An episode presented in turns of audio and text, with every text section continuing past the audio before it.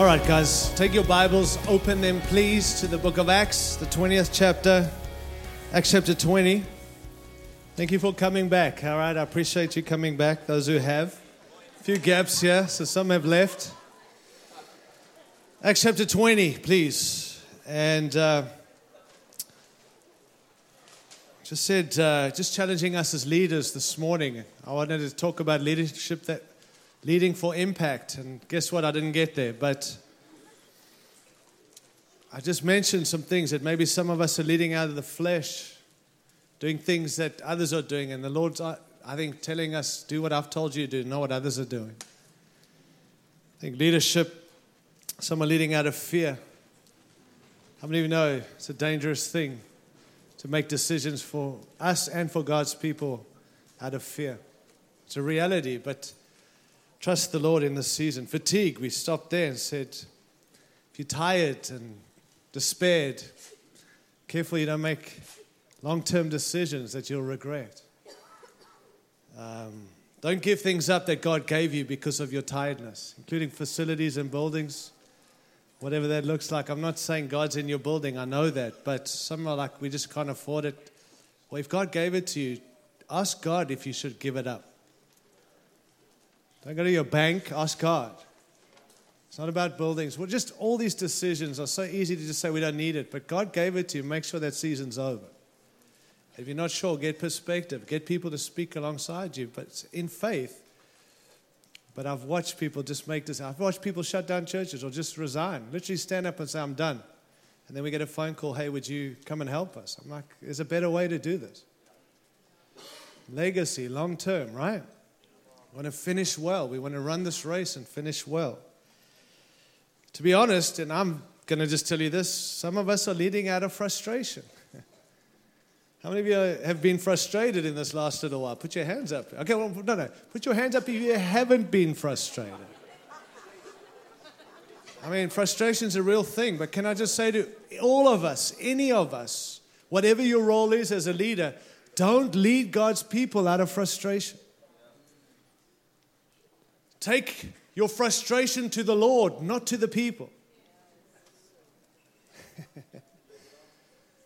Psalm 13. Psalm 13 is a great psalm to read, and, and it's David saying, How long, O Lord? How long? I mean, David's crying out to God. How long? How many of you have gone through a season like that? How long?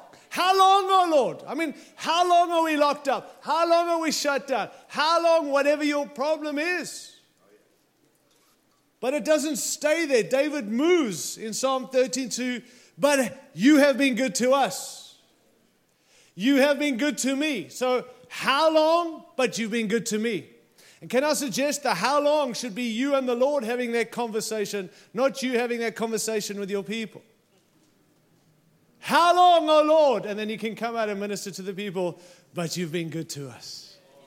It's not dishonest, it's realizing the need for leadership to give courage and strength to God's people. So we've got to be careful. Even I've got to be careful this week not to get up here and speak out of the frustrations. I'm doing my utmost not to be frustrated. I'm not frustrated with you, just the seasons we've been through. But I'm going to be with the Lord. How long? Together, God's been good to us. Some phrases taken from various verses that speak directly to how to wait. Waiting's the worst thing in the world. I hate waiting. I must say, it's my pet peeve, and I'm learning patience. I hate waiting. Now we have to wait for everything when you travel. Have you tried traveling? Wait for everything. But there's some scriptures that have helped and helped me, and maybe help you just in the waiting. The Bible says in Psalm 27, verse 14, wait in expectation. Psalm 27, 14, be strong. What to do in waiting? Be strong. Take heart. Um, Psalm 27, verse 40, trust. Proverbs 3, 5. Don't rely on your own understanding. Proverbs 3, 5. Acknowledge him. Proverbs 3, 6. Don't be afraid. Psalm 27, verse 3. Be still. Psalm 37, verse 7. Be diligent. Proverbs 21, 5. Lay requests before him. Psalm 5, verse 3 Delight in Him, not in the stuff or the stuff we do. Delight in Him. Commit your plans to the Lord. Proverbs 16, verse 3. Let me say this to leaders don't wear yourself out. Proverbs 23, verse 4. These are things we do in the waiting. So we don't get frustrated and we need leaders who are faithful to Jesus and to his plan and his purpose, who are faithful with what he's given us to do. We need leaders who will fight the right battles. The battle is blazing, and some of you this morning are battle weary. And maybe it's because you are in a fight, but also some of us, as I said earlier, it's because we're fighting a battle we're not called to fight. Stay on the wall. Build with those who God's given you, not those who left or getting you off the wall. You with me? We need to feed the sheep and stop entertaining the goats. We've got to be future focused. We have to faith to obey. Okay, let's read. Acts 20, verse 17. Here, Paul is calling for the uh, Ephesus elders, and he's we know this truth well. I'm sure we know this text, but he's calling for them and he, and he speaks over them. And here's the deal, guys. He knows he's not going to see them again. And so he kind of gives them some things to be aware of. And verse 17, he says, From Miletus, Paul sent to Ephesus for the elders of the church. When they arrived, he said to them, You know how I lived the whole time I was with you from the first day I came into the province of Asia. I declared it and I demonstrated it. You know how I lived, not just the stuff I taught, how I lived. I want to just again say we need to walk the walk, not just talk the talk. Have you ever thought about what your world would look like if all of your words actually began to happen? what would the world, your world, look like? If we're not willing to follow our word, we shouldn't speak those words at all. I to say this when a leader does not preach his, his preaching, oh, sorry, when a, man, when a leader's life does not preach his preaching, cannot live. If you don't live what you speak, you actually nullify the word you're speaking. Have you ever thought how embarrassing it would be to actually have to preach what you practice? Verse 19, he goes on and he says, I served the Lord with great humility and with tears, although I was severely tested by the plots of the Jews. You know that I have not hesitated to preach anything that would be helpful to you, but have taught you publicly from house to house. Let me just pause for a moment and say, notice how he says, I've not hesitated to, to preach anything that would be helpful to you. Think about that, preachers. He says, I preached what you needed, not what I needed you to hear. Man, we got to be careful, preachers, including this preacher standing here, that we don't share things that are helpful for us. That if I say this, then they'll do this for me. No, no, I'm preaching what's helpful for others. Paul said, I, I preach what was helpful for you. Question at times why are we preaching? Why are we saying what we say? Why are we covering this series in our church? Why are we going through this? Is it so we can, also we can teach them for them? Are you with me? You're very quiet. I'm not sure why. It's good news. This is awesome. Let me also say effective leaders give people something to believe in, not just something to do. Leaders like, hey, can you do this and will you do this? And listen, we need people to do stuff. But if you want really people to buy in, give them something to believe in. And you know what we give them to believe in? The purposes of God. Don't tell them we need you to set up and tell. Yes, we do, but that's not why they exist. We exist for the purposes of God. And when people buy into the purpose, they're going to help out in set up, tear down, making coffee, and all the great things we need. But we're very good at saying, you do this, you do this. No, no. Get people to buy in and believe into something bigger. Paul says in verse 21 I've declared to both Jews and Greeks, they must turn to God in repentance and have faith in our Lord Jesus. Can I just say to you guys, please understand, we don't make the gospel acceptable to man, the gospel makes man acceptable to God. Verse 22 now compelled by the Spirit. See that? The Spirit leading. We need some compelled by the Spirit stuff again. in the church. I'm going to Jerusalem, not knowing what will happen to me there. If only I, uh, oh, sorry, verse 23. I only know that in every city the Holy Spirit warns me that prison and hardship are facing me. However, I consider my life worth nothing to me. If only I may finish the race and complete the task the Lord Jesus has given me to task of testifying the gospel of God's grace. Now, I've heard so many guys preach on that text, and this is how we usually present it. My life is worth nothing. That's not what he said. Your life matters. Jesus gave his life for you. You can't walk around saying, My life's worth nothing. That's not what Paul said. He said, My life is worth nothing to me. I've settled, I don't live for me, but it doesn't mean my life's not worth nothing. It's worth everything. Jesus came for you. And I believe that Jesus would have come just for you if there was no one else on this planet. Do you believe that about you? I honestly believe that Jesus would have come just for me. And I'm no better than anyone else.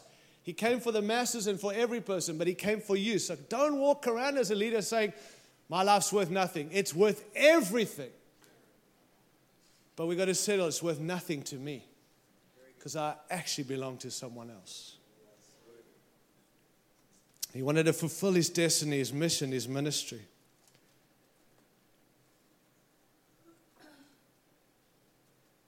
Verse 25.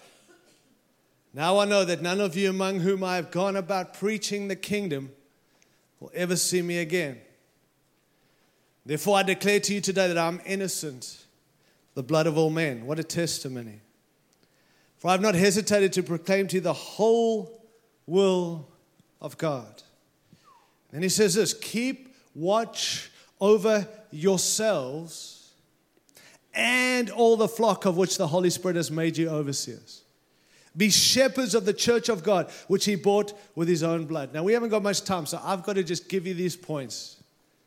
But I hope you'll, if you're faithful not to me, to God, you'll go home and read these scriptures and let them get in you because I do believe this is from God. Paul's last words, how many of you know they matter? He knew he wasn't going to see them again. Imagine if we were to preach like it was the last time we were preaching. We should probably do that a little more. I'm not trying to bring fear, but people are dying. No, just uh, you know, people that were here are no longer here. I was an equip in South Africa a little while ago, and a man, one of my team members, was in the front row, and he went home and he died of COVID, just so you know. I don't want to freak you out or glorify COVID, but he got COVID. He had a lung issue and he died. He was in the front row and he's gone. And I thought, gee, I, I probably shouldn't wait till Friday night to preach what I want to say. We'll have a build up to Friday night because I might not make Friday night. I'm not freaking out or trying to scare you, but how about we preach like it's our last message every time we preach. You know what will happen? We'll probably get to the point, which I'm trying to get to today. I got an amen finally. But he says this keep watch over yourself and the flock to which the Holy Spirit has called you an overseer. Now, we're talking to everyone this morning, and all of you are leaders. So here's the deal don't be so good at watching over everyone else that you miss watching over yourself. It's both. And I've been big on this finishing the race. I mean, I'm all about finishing the race. I, I mean, I've preached so much on it. One guy took on our team took my notes and wrote a book. I didn't write that book. Apparently, I wrote a book. I didn't write it. He wrote it on my behalf with my notes. But it was on finishing the race, finishing the race. And I realized through COVID, I'm so focused on finishing the race. But there's another part we also call to complete the task. I want to say to you if you only focused on finishing the race, you're only looking to cross that line, you're so busy looking there, you're missing the stuff God's called you to do here. And the church, I want to say, has got to get better at completing some of the tasks rather than just so focused on running that we forget about the reason we exist and the stuff we're going through and the people around us. Don't just look there. And I believe looking, finishing the race is keeping watch over yourself. But I believe completing the task is watching over the people God's called you to minister to. And it's not either or, it's both. And some of you all about that, or some of you all about that. We've got to be about both. Am I making sense? So, to lead effectively, we need to remember that we are, number one, sons and daughters first. I, am a big, uh, I'm a big preacher on the doer. I want to go do. I'm about doing. I mean, I'm just tired of we and me and you and I, and I want to get it done. Maybe I'm a Martha. I'm a man, but if I had to be, like Mary's at the foot of Jesus, I'm like, let's get the job done. Get up, Mary. We got a job to do. Right? And laugh. But I realized that in the doing, you can often miss the being. And this isn't play on words. Think about this. I, I was in a prayer meeting and, and I was like really angry because I was saying, where were the prophets? And we have them here, and some prophesied good stuff, but they got it wrong about my president. They got it wrong about COVID. No one even knew about COVID till the hair. And, and I'm like, Lord, where were the prophets? What is wrong with the prophets? And you know, the Lord said to me, Where were you?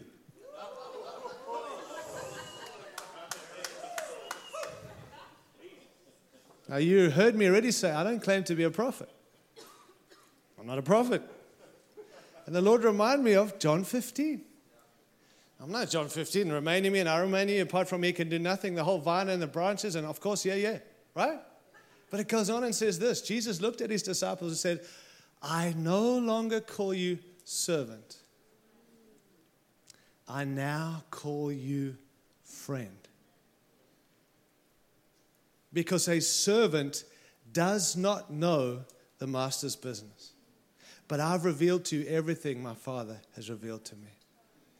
And I felt the rebuke in a good way that going forward, we need a posture shift. We need to move from just being servants of Christ, which we are, to actually being friends of Christ, which means He reveals to us the Master's business which means he's not holding secrets from us. He wants to reveal the secrets of heaven. And while we need confirmation from the prophets, we don't need the prophets to tell us what God's saying. We get to go to Jesus, our friend, who's telling us as leaders where to go, what to do, as people, as followers of Jesus. So I ask you this morning are you a servant of him or are you also his friend? Because he calls you friend and wants you to know what he's done.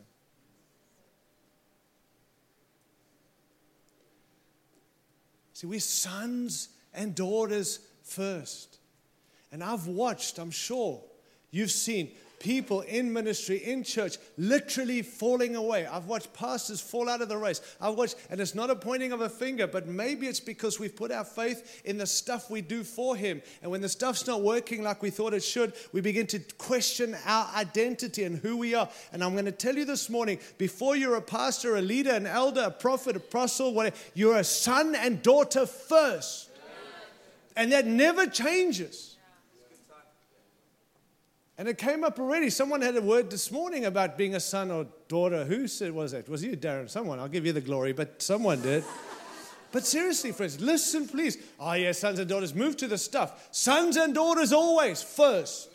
Before you're a pastor, shepherd, church planter, prophet, evangelist, whatever your thing is, you're a son and daughter first. And the moment you move out of that, you're in danger of your identity coming undone. And my identity was shaken through the season because I couldn't go because we were stuck staying. My job's to go. And so Zoom was my thing, and I'm over Zoom. I'm over. But the thing for me was where, what am I doing? Am I even valuable anymore? And my great Father in heaven took me aside and loved on me like a son and said, I'm your father and you matter, not in your position, just because you're my son. It saved my life and ministry, and it'll save yours too, friend. If you stop looking to people giving you approval and look to God, your Father, being your Father first. The pressure you under, the pressure I'm under to come up with the next preach and the next thing, the download I need for this week to carry this and to preach, I'm on my knees. Give me a download. And the Lord's like, I'm your Father, I'm not your download. Most of us go to God for a download because we've got to lead God's people. You're a son before you're a shepherd. So always my preaching or my praying was, okay, God, you, I'm preaching all week. I need some stuff from you, Lord. You know what I need? And I felt like, I mean, listen, I'm, I'm on my way to Adelaide if I get there on Saturday. If you stay away from COVID, don't bring COVID near me, and I can get to Adelaide and go see my dad and mom. And it's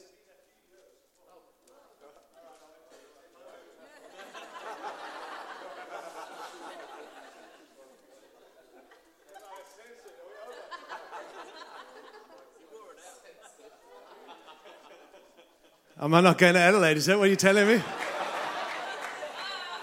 But seriously, I have missed my parents. I mean, forgive me. I, they, they're still alive, and I haven't seen them for years because of this crazy plague we've had. But I am so desperate, and God willing, I'm going this Saturday. And let me tell you, when I get there on Saturday, I'm not going to sit at the dining room table and say, Dad, you got a word for me? Dad, have you got something you want to tell me while I'm here? I might never see you again. What do you want to say? My dad will be like, What is wrong with you, son? Well, I'm here. I put time aside for you to talk to me. He's like, I'm you're my son. If I want to say something, I will. If I don't, I just want to hang out with you. Are you listening, friend? And that's my father. He'd be like, What's wrong? My heavenly father's not my download friend. I don't go to him for download. Stop. You're not a son or a daughter. If it's always give me what I need to tell these people, just go sit with him. Go and enjoy him. Take, don't even take your notes. Don't even take your preaching. Just go hang with him. It changes everything. And what happens is when you do finally get to preach, you minister out of an overflow, and whatever you're teaching actually brings life, not death, because I've got a download that I borrowed from someone else. I, am not saying studying and, and, and preparing is not important. I do all that. But I want to tell you if you're not going to Him just to be with Him, He's no longer your father, and you're missing out on the very reason you exist on this planet. You're in danger of guaranteed to burn out and not finish the race if you don't go to Him as your father first. You will always be a son and daughter, no matter what position you carry in the church. Go to Him as your father, not your download. Minister from that position, not for position. Our identity sets the tone of all we are, all we do, all we'll ever become. Those who live out of who they really are in Christ cannot be crippled by the opinions of others. And we're watching leaders getting crippled by everyone's opinions because they haven't gone to the Father to speak over them. You're my son, you're my daughter. I love you, not because of what you do, just because I love you. If you live for people's acceptance, you will die by people's rejection. Jesus isn't who we say he is but who He says He is. And you are not who they say you are, but who He says you are.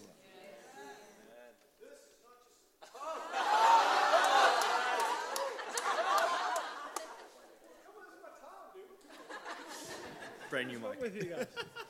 Oh, is this a game we're going to play? Is this, is this the handing this to me, the baton? Okay. I've got the baton now. Is this going to die on me too? I promise?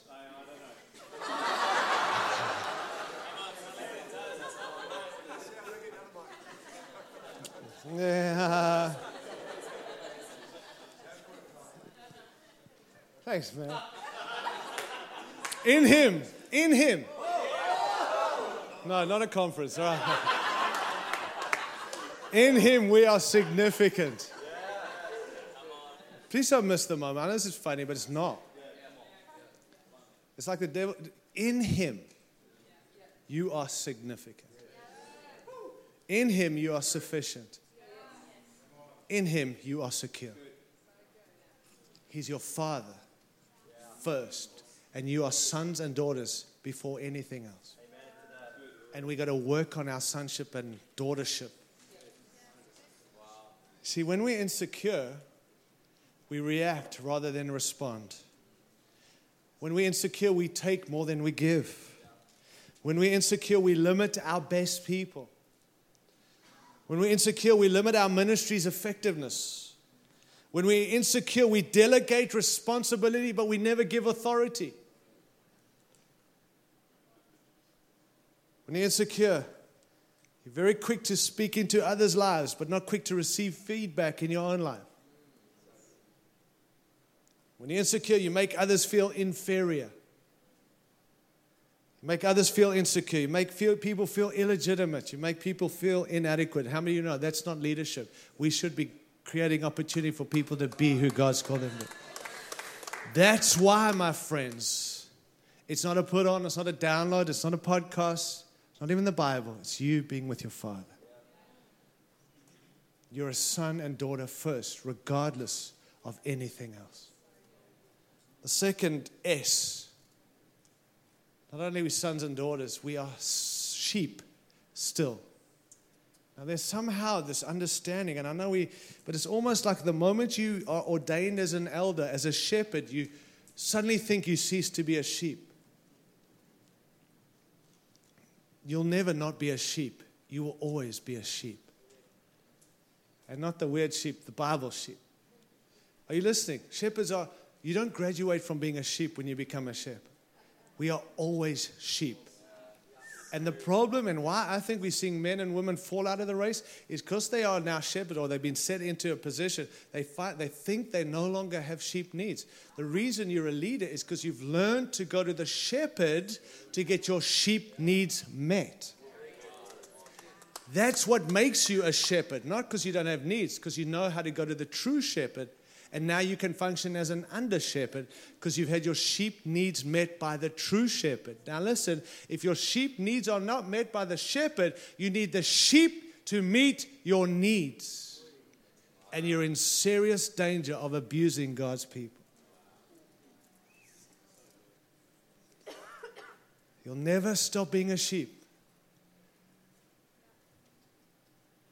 When God speaks to the sheep, He's speaking to you as pastors also. When we're readying the bride for the return of Christ, don't be so readying her that you forget you're part of that bride and you better get ready too. Are we okay? Are we friends? Are we good? I'm a sheep. So are you. Don't forget that and make sure you're dealing with your sheep needs. And go read Psalm 23. We are going to do that this morning. It's amazing how we bring out Psalm 23 to funerals. And we read it for dead people and go, well, they're dead, but let me read, the Lord is my shepherd. Uh, let me just tell you, it's not a dead person's psalm. David didn't die and then write that. David wrote this out of an understanding. The Lord is my shepherd. I shall have no wants. He leads me besides the quiet water. He guides me, He leads me, He feeds me. Friends, that's what we need if we're going to lead effectively. It's not going to be follow man, follow people. Be led by the shepherd, become under the shepherd, get fed by the shepherd, let, be led by the shepherd, be guided by the shepherd, and you will be an effective leader in the kingdom of God.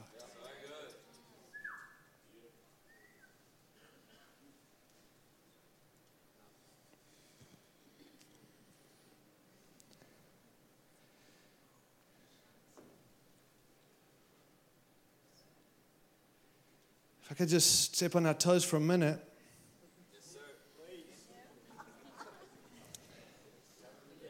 We need to know where we're vulnerable. None of you have graduated from vulnerability. We all have vulnerability. And we better know where it is. Not a trick. We know. I'm begging under God that we deal with these needs, these sheep needs. We go to the Father. And let me tell you, there's a lot of things that we expect of our spouses to give us needs that only God can meet. You cannot put that on your spouse or your pastors or your leaders or your people. That's why you got to go to God. But some of us are allowing the vulnerabilities. Too busy doing ministry rather than watching over ourselves. And we love each other enough to say it can happen to anyone. Look at what's happening around the world. Don't point fingers, look and learn. It can happen to them, it can happen to you. I think there are three faces, if I could put it like that, three faces of our lives in leadership and in ministry. There's this public world where everyone sees it and we post it. It's all over posting. I'm not anti, I mean, you think I am, I'm not. But we play to what people see on Instagram and Facebook and Twitter. That's not your life, my dear friend. That's fake. But there's this public world that we carry. And everybody thinks that's who we are. And we so care about who's liking what we're posting and what we're saying and our statements. And I, I'm going to get in trouble saying this, but some of us post a quote, you said it. Get over yourself. Just post the quote. Why do you have to say your name? I mean, what, who, what are you promoting here? I'm serious. Forgive me. I just don't. I'll read it and I want to delete it and say, You're so awesome. You should have written the Bible because that's straight out of the Bible anyway. Sorry, guys. I'm sorry. I, I mean, you, you know how arrogant you look. I said. You know, when I'm, I, half the things I say, I don't know who said them. And even if I said them, I will say someone said them because I don't know who said it. Who cares? But when you got to say, Leo Nakotra, tw- yeah, okay, well, he, he posted and then he, his name, he said it. I'm like, come on, dude. Do you want me to quote you? Leo said this. Who cares who said it? Right? I mean, you, you yeah, okay, sorry. Listen, friends, there's a public world, and most of us, if we're honest, we play to that in ministry. How many likes? How many like what I say? Who is watching? How many likes? Who's approving? Who's agreeing? I'm just telling you, that's not your life. Stop playing to that life. There's another face in leadership and ministry. It's our personal world. Eh? And this gets a little more intimate. Eh? And those are those who are close to us. And if we're married, our wives or our husbands or our family or friends, those close to us, that's another aspect to the faces of our lives and ministry. So there's this public, there's this personal, but then there's this private world. And I want to tell you that's where you really are who you are. That's the world where only you and God see. And this is an accusation. This is a father looking out for his children. This is a sheep understanding. We have needs and we got stuff. That's where you deal with your sheep stuff. You and God, no one else sees. This doesn't feel bad. This is deal with this. Because you're sheep. You will always have sheep needs. And if you're not dealing with that, you're going to look to people. You're going to play the public thing. And then you're going to watch. And I've listened to pastors tell me recently everything outside, our ministry is growing, the church is growing, people are, but inside, I'm decaying, I'm dying, I'm falling out. Why? Because I'm not taking care of this. I'm too busy focused on this. Now, I ask you under God, flip it round and come back to this. Look over yourself and the people, not them, then you, you, then them. Is this all right? We, I know. So good, man. So good. I, I, I'm not above this. I'm, I'm saying this to you as I'm saying it to me. Mirror and lens. Integrity. That's who you are in that private world between you and God. Deal with those things, my dear friends. All right? So, number one, we are sons and daughters. Secondly, we are always sheep. Sheep first, still sheep, only sheep. Okay? Thirdly, we are stewards. I believe stewardship needs to come back in the church again. And pastors and elders and leaders and pastors, we need to understand we're stewards. You know the thing about a steward? A steward owns nothing, but has been entrusted with everything. Can you imagine stewarding the kingdom, stewarding the people rather than owning them? I listen to people, my people, my church, and I know we talk, it's not yours, never will be. No one owns anything. There's only one who purchased them with his blood. They belong to him, and he's entrusted you to take care of them for him, not for you. They're never going to belong to you.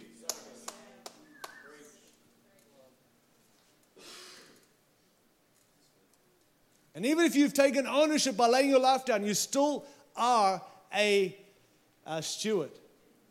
You own nothing, but you've been given access to everything. See, I, I love riding Harley motorcycles. I probably just lost half of you there. In my country, in my state, we don't even get to wear helmets on a motorcycle. How cool is that? I've lost some of you right there, I know, but it's awesome to ride a Harley with no helmet. That's like the living dream for me. And so we get to do it every day. It's brilliant. But before I had a Harley, I had a, I borrowed, I had a Harley, I, I, I got given a Harley, a whole story. And I was riding it, and my friend who came to visit me rented a Harley so he could ride with me. And so we're riding, and I'm like, I could see he's not enjoying that bike as much as he would enjoy my bike. So we stopped somewhere and I said to him, Hey, dude, do you want to ride my bike back? Now, listen, if you ever get asked, Do you want to ride someone else's Harley? you must say no. That's Harley etiquette, but he had no idea about that. And I didn't mean it. I was like, Hey, um, do you want to ride my bike like I was expecting? And he goes, Yeah, actually, I wouldn't mind doing that. And I was like, Oh. And then you're like, I didn't really mean it, but okay, here we go. But here's what I want to say the ride there was awesome, and I was doing whatever I want because my bike. I feel comfortable in my bike, it doesn't matter, it's my bike. Now I'm on a rental bike riding back. It's a different ride. It's still fun, but now I've got to give this bike back when I get down the mountain. It's not mine to do what I want with it. Now I need to make sure I can give it back because I've got to be faithful with someone else's. I'm just telling us, she's not yours. We've got to give her back to the one who purchased her with his blood. So enjoy the ride, but she's not yours.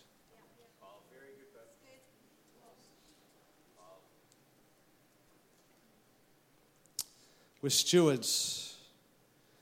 We've been trusted. He's entrusted us. Paul said, now it is required in 1 Timothy, uh, first somewhere, first 1 Corinthians 4 2. Now it is required that those who've been given a trust must prove faithful. Not faithful to a task, faithful to a trust. Are you still faithful? Are you proving faithful not to the task, to the trust? Are you still trustworthy? And those of you who feel God's called you into this stuff, are you trustworthy? Am I trustworthy? Am I still proving faithful to the trust? Be fruitful and multiply is what we were called. I want to tell you, multiplication is one of the signs of fruitfulness, of faithfulness. I ask people wherever I go, tell me about faithfulness. What's the fruit of, uh, what is the fruit of faithfulness? Anyone want to give me what faithfulness is? Like, what? Throw out a, no, no wrong or right, I won't judge you. What? He said multiplication. Ah, whatever, dude. Okay. So, when I ask people, what is, what, is, what is a sign of faithfulness? They're like, oh, loyalty, uh, endurance, what? Commitment. I mean, those are all right, but no one I've ever, except for him, but he heard me, I'm sure, say this. no one ever says uh, multiplication. But you know, Jesus actually taught Matthew 25 when he talked about the talents. You know what he said? The one with one talent one with two talents and one with five talents. Remember the story? And he gave one five, one two, and one one. And he gave them to him and he said, Go and take care of them. When he came back, he said, Okay, the one with five had doubled his. And he said, You good and faithful servant. Good, faithful steward. I'm going to trust you and give you more. The one with two, same thing, came and said, Hey, why did you give him five and I only got two? I'm not happy about it. No, no, he went and multiplied. He said, Good and faithful. But the one with one dug a hole, Daryl dug a hole, put it in there, covered the hole, and waited for the return. The master comes back. The master says, Where's the talent? He comes and says, Here. Now listen, he gives back what he was given. We would say faithful. Didn't lose it, gave it back. And the master looked at him and said, You wicked and lazy servant. Why? Because you gave me what I gave you, you didn't multiply. Uh, stewards are called to multiply.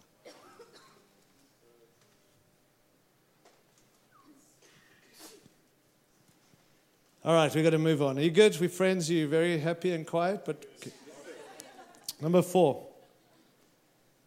we are servants.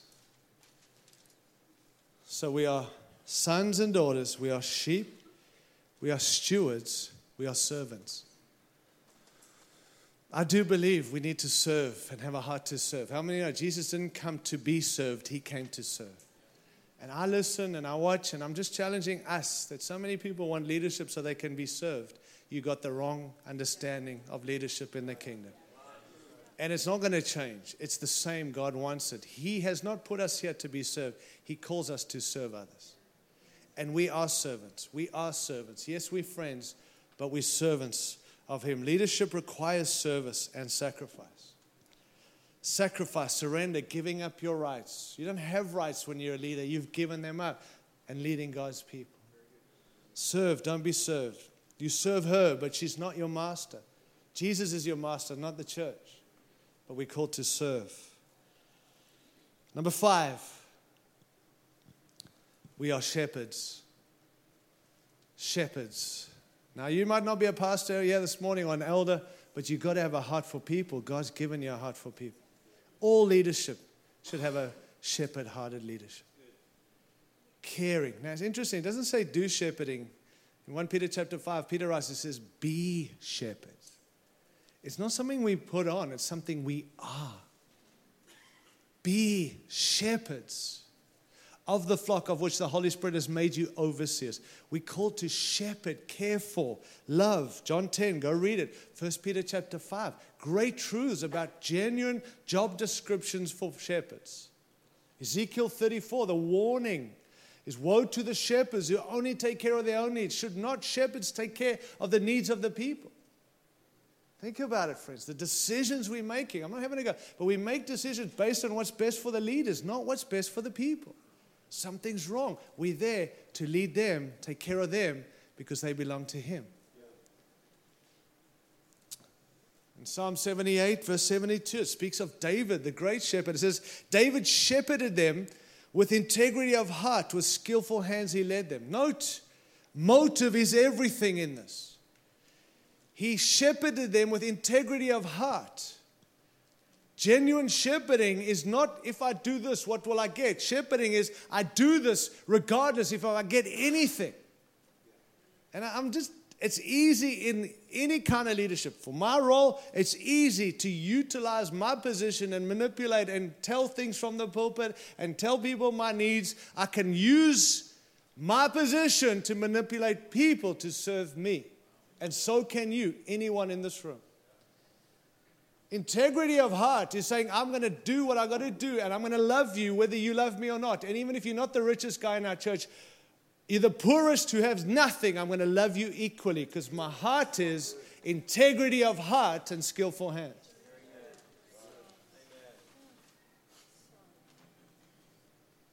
Shepherds take care of the sheep.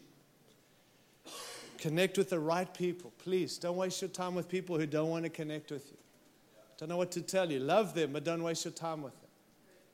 The scripture Richard read this morning reliable, invest in reliable. 2 Timothy 2, verse 2. People who are not just reliable as in they're trustworthy. They're people who want to be with you. I remember my dad saying to me, Tyron, don't waste your time. Don't give 90% of your time to those who give you 10% of your time. And I was like, ah, oh, you're just old and tired now, and let me run my. No, you know, you've done this, and you know, when guys get older, now I'm 50, I'm old. So I'm like, you're wasting, I tell my sons, you're wasting your time, boys. Oh, dad, you're old. We know what we do. And then when they hit 50, they're like, yeah, you're right. I shouldn't have wasted my time. Just, it's not an age thing. Just don't waste your time with people who don't want to be with you. Don't wish for them what they don't want at the expense of those who are waiting for you to invest in them.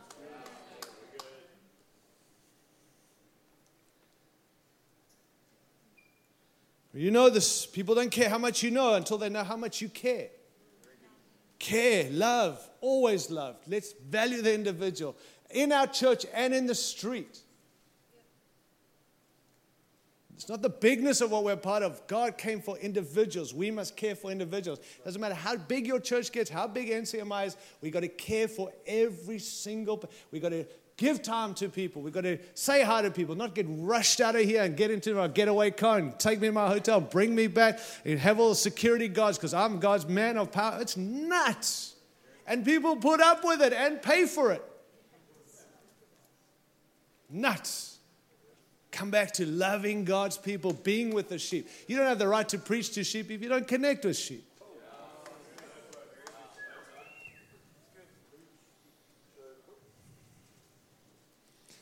Can I just say this too? Entrust them with greater leadership responsibility. Entrust, affirm those who bear fruit and redeem those who fail. We love to affirm those who are doing well. You're doing such a great job, well done. But those who are failing, redeem them. Don't just ignore them. You know, one of those pastors who fell recently uh, in uh, our country, who was part of this country, and I won't go into who, and just don't guess who, and not them who you're thinking of either. So just And I'm telling you, it's like the church is gloating. Ah, see? So big, failed. Not God wasn't part. All this rubbish. Come on, stop gloating in the church's failure and people falling. We should be grieved. We should be broken. It better break your heart. Not because of the church, because of that poor family. They people, whether you like them or not, and they're called by God, chosen by God. And a lot of people, even in this room, are walking in what they are because of some of what they walked in. And I, am not saying we should endorse it. I'm just saying be careful how you treat people who fall.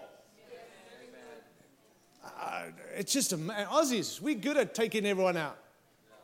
Ah, I knew it. Too big. God can't be in the big church. He, he's everywhere. He can be in anything he wants. Just watch over yourself and be careful, but don't gloat. David lamented when Saul was dead. He didn't rejoice. Ah, oh, now it's my time. He lamented. He wept when Saul, who was going to kill him, tried to kill him.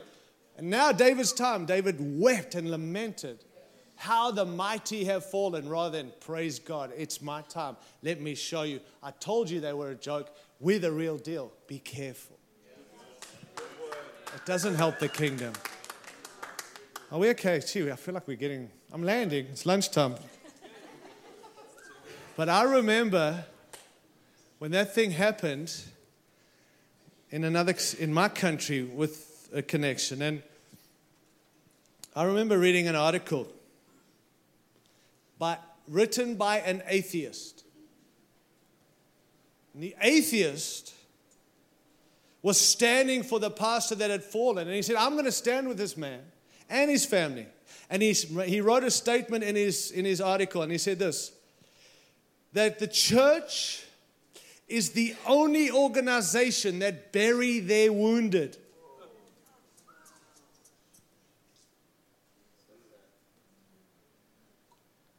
And unfortunately, we do that all the time. Someone struggles, someone falls, we like, you're buried, you're dead, you're no good to us, and we move on. Our job is to redeem and restore. That doesn't mean they have to come back to full position in the local church, but surely we don't just bury them because they're wounded. Do you think Jesus would have just buried people? He took wounded people, He affirmed those who, who were stubborn, He redeemed people. The woman caught in adultery wasn't just a moment, it was the heartbeat of Jesus wherever He went. And he didn't just, what she was doing was wrong, but he brought her out. He didn't just leave her there, trash her there, stone her, or let the Pharisees stone her. Yeah, we like, yeah, if I don't identify with that guy, I'll probably lose people in my church. You better identify with Jesus and the people he's called you to identify. And Aussie, I prophesy there's going to be a, a, awakening of more men and women who are going to come back to the call of God. Will they be allowed in the churches we lead, or are we going to shut it down because I don't want to mess with those guys? And lastly, number six. We are seers. We are seers. All of us need to be seers. And not the prophets only, all of us. God doesn't give position in the church to people who are not able to see. He doesn't wait for you to get a prophet to tell you what he's doing. You've got to see what God's doing. All leaders need to be seers. Seeking God, understanding the seasons we're in. How many of you know? We need to know the season so we know what to do in the season. It's up to us to go to God for that. We need, we need to see what He's doing.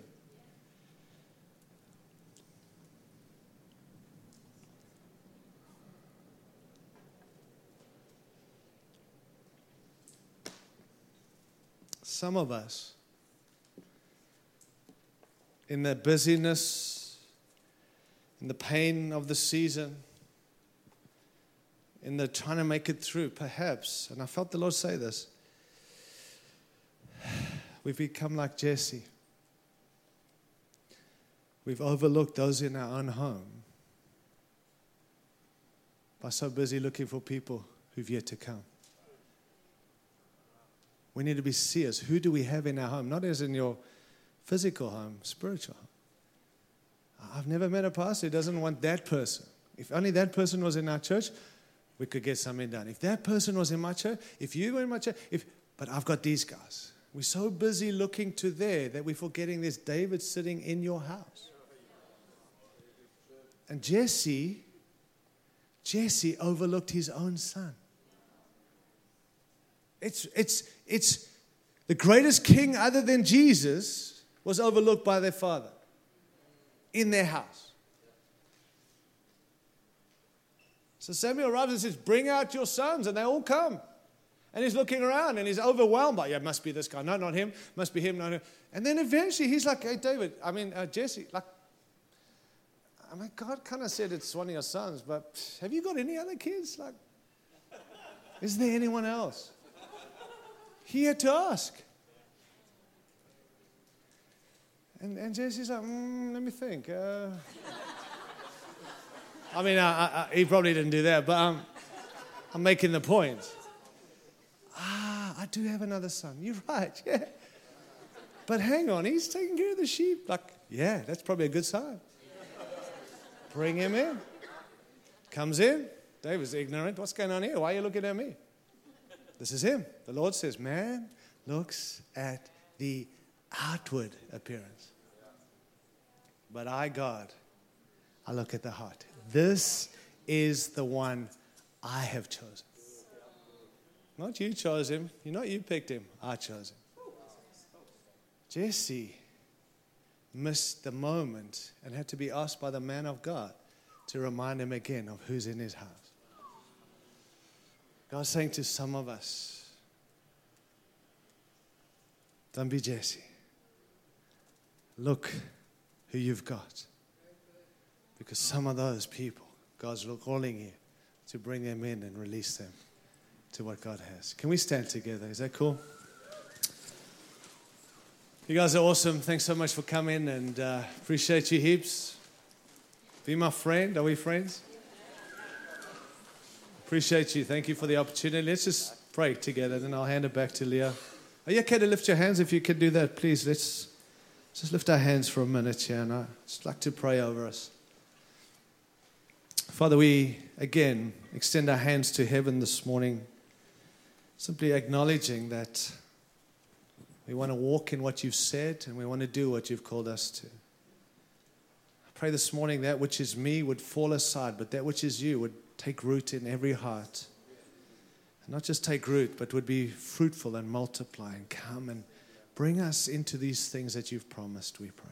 I, I thank you for my friends in this room. Thank you they've stayed the course. Thank you you've never let them go. But I pray that we'll be serious about these truths that we are sons and daughters, that we are sheep, that we're shepherds, that we are seers, that we're servants. Whatever else we are, let us live in the freedom and the reality. Regardless of the position we carry in the church, we want to serve you faithfully every day of our lives. Thank you for calling us. We, we did not choose you, you chose us. We want to walk faithfully in this time and see. Let the church arise because of leaders who are strong in their conviction and are settled in their calling. And if there's been any question this morning, would you just solidify it in the hearts this morning? As we build on what's been said, some of the doing, may we never forget who we are. We want to be, not just do. We bless you, King Jesus. We give you all the praise and all the glory. In Jesus' mighty name. Amen. Thanks, guys.